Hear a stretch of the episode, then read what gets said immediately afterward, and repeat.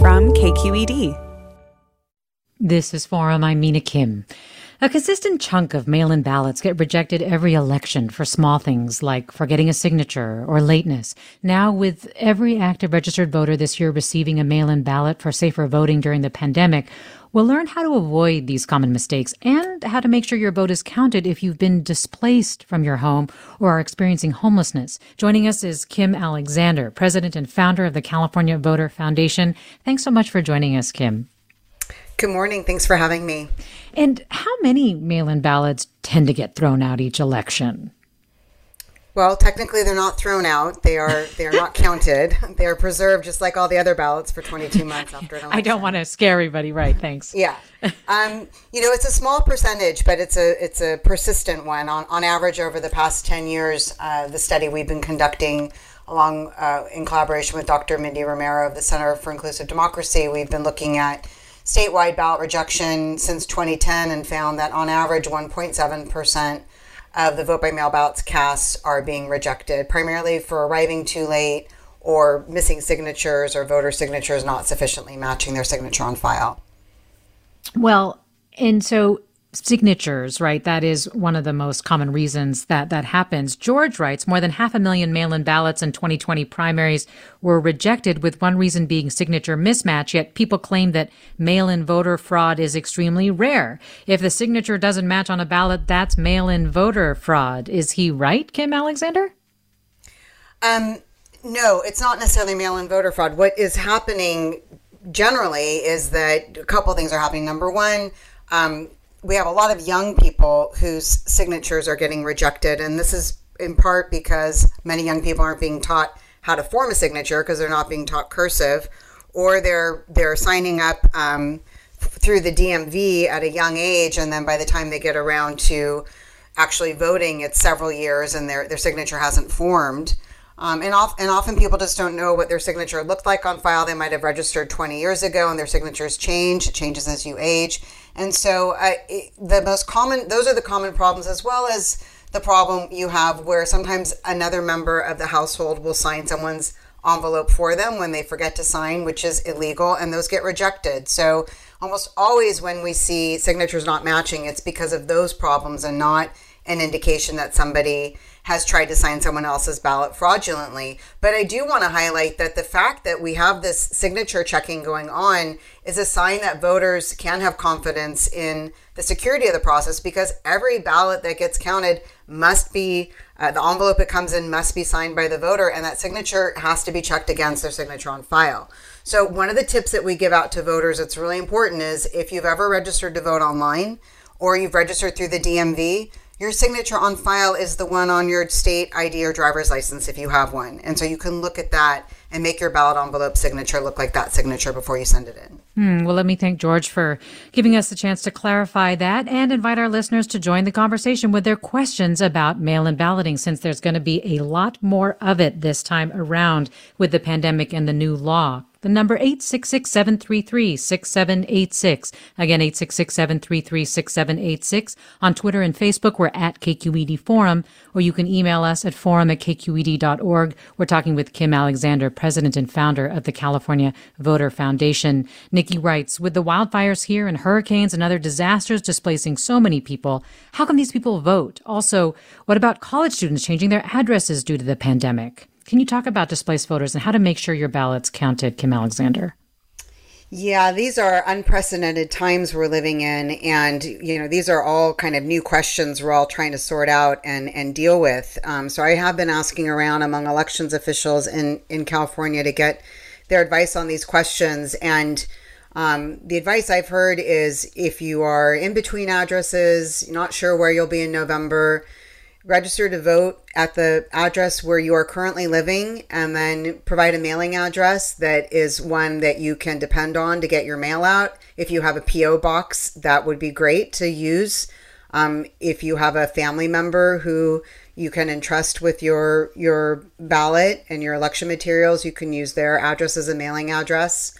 Um, and you can always update your registration all the way through until election day. And so, even though we want people to register early and check their registration now. Make sure your address is up to date. For those who aren't sure where they're going to be uh, come November 3rd, even if you're in, in a different location, you still have the right to vote. You can go to a voting location, take advantage of early voting, or vote on election day, or go to your county elections office starting early October and uh, vote in person and register to vote right there on, on the spot. We have same day registration now in California, and so that will help protect people who are worried about uh, being a- not being able to connect with their vote by mail ballot. If you don't connect with your vote by mail ballot, you can have a replacement ballot sent to you, and that earlier one that was issued will be canceled so that you don't aren't able to, to vote two ballots and someone else can't vote it for you. Um, so there are a lot of protections in place to make sure that everybody gets to vote and nobody gets to vote more than once. Well, Casey asks Newsom's plan is to send a mail in ballot to every active voter. How do you define who is active? Yeah, that's a good question. And just to point out, this this was a um, an executive order that Governor Gavin Newsom issued in May to direct all the counties to mail every active registered voter a, a, vote by mail ballot. But it has since been codified into law through the enactment of AB 860. And that bill enjoyed strong bipartisan support. So I just really want to emphasize that this plan is something that, that political leaders of both parties have been behind for months now in, in doing this. Um, but I think that the um, the the issue of active voters has come up, and so we have in California um, very cautious purge laws that that make it difficult to take people off the rolls if they've been inactive. But you can place a voter into this inactive status after a certain amount of time, after a certain number of elections have passed, and they haven't voted. And voters who are in that inactive status are not issued election materials, they're not issued ballots if they show up on election day and vote, that will they will be able to vote and uh, they that will take them out of the inactive status. But it requires an act on the part of the voter once they're in that inactive status to get back into active status. Well, let me go to Bethany in Morgan Hill. Hi, Bethany. Oh, hi, Bethany. Did we lose you? Unfortunately, it seems like our system is dropping calls on us. I hope Bethany writes back in if she's not able to call back in, though April may have had a similar question to Bethany. April asks, Are you notified if your vote is rejected? How can you, or your ballot, how can you check if your signature does not match what is on file? Yeah, that is a great question and something we've made a lot of progress on in California. And I did want to uh, mention you know, we talk about rejected ballots and, and 1.7% statewide. It varies from county to county. San Francisco had a really rather high rejection rate uh, due to lateness in, uh, in the spring primary, according to an investigation that was done by the Associated Press. Um, but the good news is that um, counties are, are not allowed to just reject your ballot out of hand if there's a missing or mismatched signature. They are required under state law to notify voters by mail if their ballot is challenged before it before they actually reject it. And so voters have the opportunity to submit a valid signature to be attached to their ballot and ballot envelope so that can be counted. And we see um, in our study, we've been looking at three counties Sacramento, San Mateo, and Santa Clara County.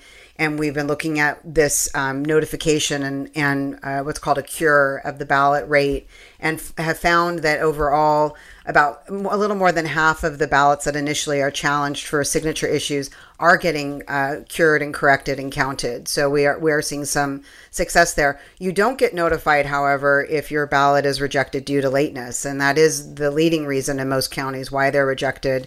Um, we suspect that people are putting their ballots inside mailboxes that have already been collected, and they're not getting postmarked um, in time to be counted. And so we really need to get the message out to voters about that. And we are suggesting in our up- upcoming report that we are um, working on getting out shortly on ballot rejection that all voters be notified when their ballots are rejected for whatever reason and not just if if they have a missing or mismatched signature but i also want to highlight some great services the secretary of state and counties are offering this election called uh, where's my ballot? And you can sign up for ballot tracking and people can do that today. You don't huh. have to wait uh, wait at all for that. Um, and what you can get notified by phone email text or all three when your ballot is issued and when it uh, is is received back to the county. And if there is a challenge to your ballot or a problem you will be notified about that. So voters who are concerned about making sure their ballot gets in i really advise them to sign up for this great new service. It's free. It's super easy to use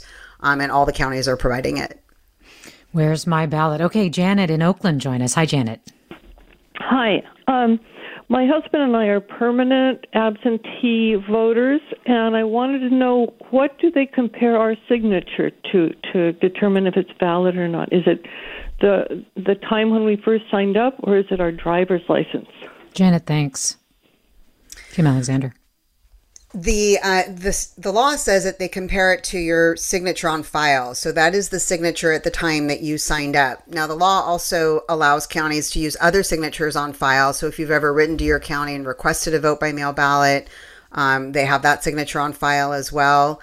They if you've ever if you've ever done any voting transactions through the DMV, your driver's license signature is also on file. If you want to, you can update your registration online and your driver's license signature will become your signature on file by doing that. Um, so it, you know, there are a couple things that voters can do about that signature issue. I also recommend people, you know, if you fill out the paper form, take a picture of of your signature on the form so you have a record of what it looks like uh, for the future. And also, you know, the Secretary of State has a, uh, look up my ballot status feature on their website, and many counties have this feature on their websites as well. And if you go to our site at calvoter.org and go to the online voter tools, uh, check your status page, we will link you to all those resources and you can go back and check and make sure that your ballot was counted in past elections as well, or just call your county elections office and ask them to tell you if you're concerned about it. Let me go to Eliza in Oakland. Hi, Eliza. Hi, good morning. Uh, it just occurs to me after several years of voting by mail um, that the outside of the mail in ballot has a little spot that indicates what party you're registered for, because Repub or Dem.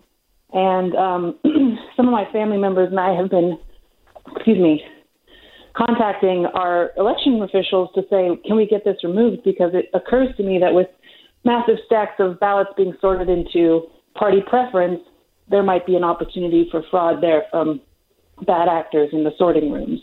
Hmm. Your concerns about that and, in your response to Eliza, Kim Alexander. Yeah, that's a, a, meme that's going around on social media that I have come across. Um, it is true that there are some states that have coded uh, ballot envelopes with a D or an R as part of the unique imprint that goes on each ballot envelope to identify a voter. Um, that's done in primary elections where it is done. It's not done at all in California, is my understanding. So I would be very interested to see a California envelope that has that coding. Uh, we have an open primary system. I can imagine we might have used it in the past when we had a closed primary. Um, we might have used it in the presidential election in some counties, but I'm not aware that it's used at all. In any event, it wouldn't be used for a general election because there's no division of of party.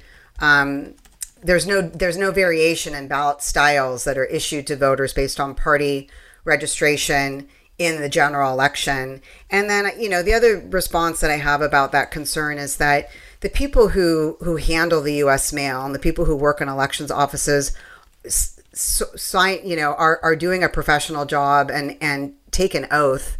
Um, so it would be pretty astonishing to find instances of the kinds of um, shenanigans that's been envisioned by the this coding. Um, I, I I think that it's uh, it's something to pay attention to, but I haven't really seen it be an issue here in California. Well, Bruce writes, I wasn't sure how I'd sign my voter registration, so on my mail in envelope, I signed twice with two versions of how I sign things. Is this okay, or can it invalidate my ballot? Uh, it would not invalidate your ballot to sign twice, and I, I, have not heard of that, but I think that's a really interesting approach. Um, I don't think there's a harm in doing that. Um, you know the important thing is to not sign the ballot. So I, I, worry that people and we and i'm i am guilty of this too. I have given interviews where i say don't forget to sign your ballot. And the message is to sign the envelope. If you sign the ballot it's not ever going to be seen and your ballot's not going to get counted. So we have mm-hmm. to make sure in our messaging to remind people to sign the envelope. But um no signing it twice would not invalidate it. Um, signing it um, with your you know some people don't remember if they signed with their middle name or they used an initial um, those kinds of issues, also under California law, aren't going to keep your ballot from getting rejected. Generally, when people are looking at the signatures, they're looking at the slant of your signature, the way that you make certain shapes of letters. Uh, the elections offices go through, many of them go through signature training. And the Secretary of State uh, is developing new regulations to provide more detailed guidance to counties on signature verification that will uh, be in place, as I understand, by before November. Olivia tweets Is there still a need for election volunteers? I used to volunteer, but haven't received information recently about what is needed. That is a great question. And we are getting a lot of questions from people who want to volunteer and help. And I think it's just fantastic. Um, there are a number of counties that are still looking for voting locations and poll workers. You know, we are in California working to ensure that voters have many options for voting. So, in addition to mailing everybody a ballot, uh, counties are also preparing to provide in person voting options. It's going to vary from county to county. Some are going to use vote centers that are fewer in number but open more days. Others will have local polling places in neighborhoods that may be more um, closer to people's homes but only open one day. So you need to check what your county's doing. But all the counties, as I understand it, are still looking for volunteers. So, you know, and they're all just, everybody's swamped right now. So I would encourage you to reach out and contact your county elections office. Um, I think the Secretary of State also has a new uh, page um, on their website for um, how you can volunteer to be a poll worker, and they're helping direct people. So I'll look for that and try to tweet that out afterwards. George in San Bernardino, join us. Hi, George. Hi, how you doing? Great. Go ahead. Uh, yeah, I had a question. I overheard um, the uh, the lady speak about uh, if the ballots are incorrect or if they voted something wrong on there, that they will be notified, the voter. Uh, I have a concern about that because I used to work for a registered uh, voter office counting ballots. Uh, it was for a short period of time, and when there was a mistake, uh, I'll say uh, plenty of mistakes, or there was uh, spots that the voters did not fill out. Those ballots, they notify us to throw them away. Uh, there was other ballots that were uh, mainly filled out fully, but there were some mistakes, and if there was mistakes, they would notify us to make an educational guess and vote for the voters.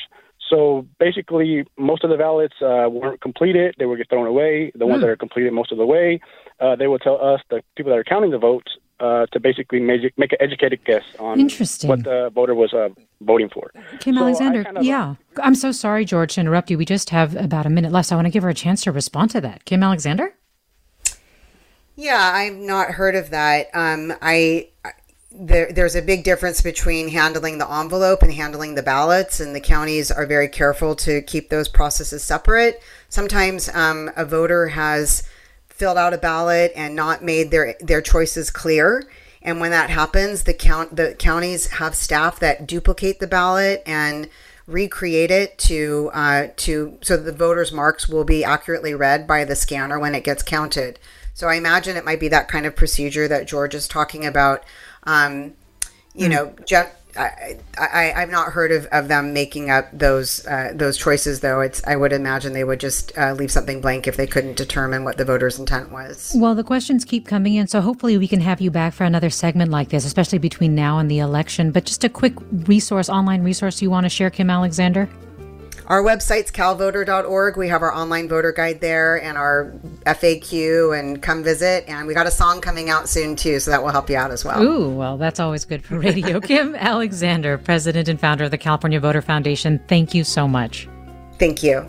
And thanks to our listeners for their questions and comments. Ariana Proehl and Jameson Weiss produced today's segments. I'm Mina Kim. Thanks for listening.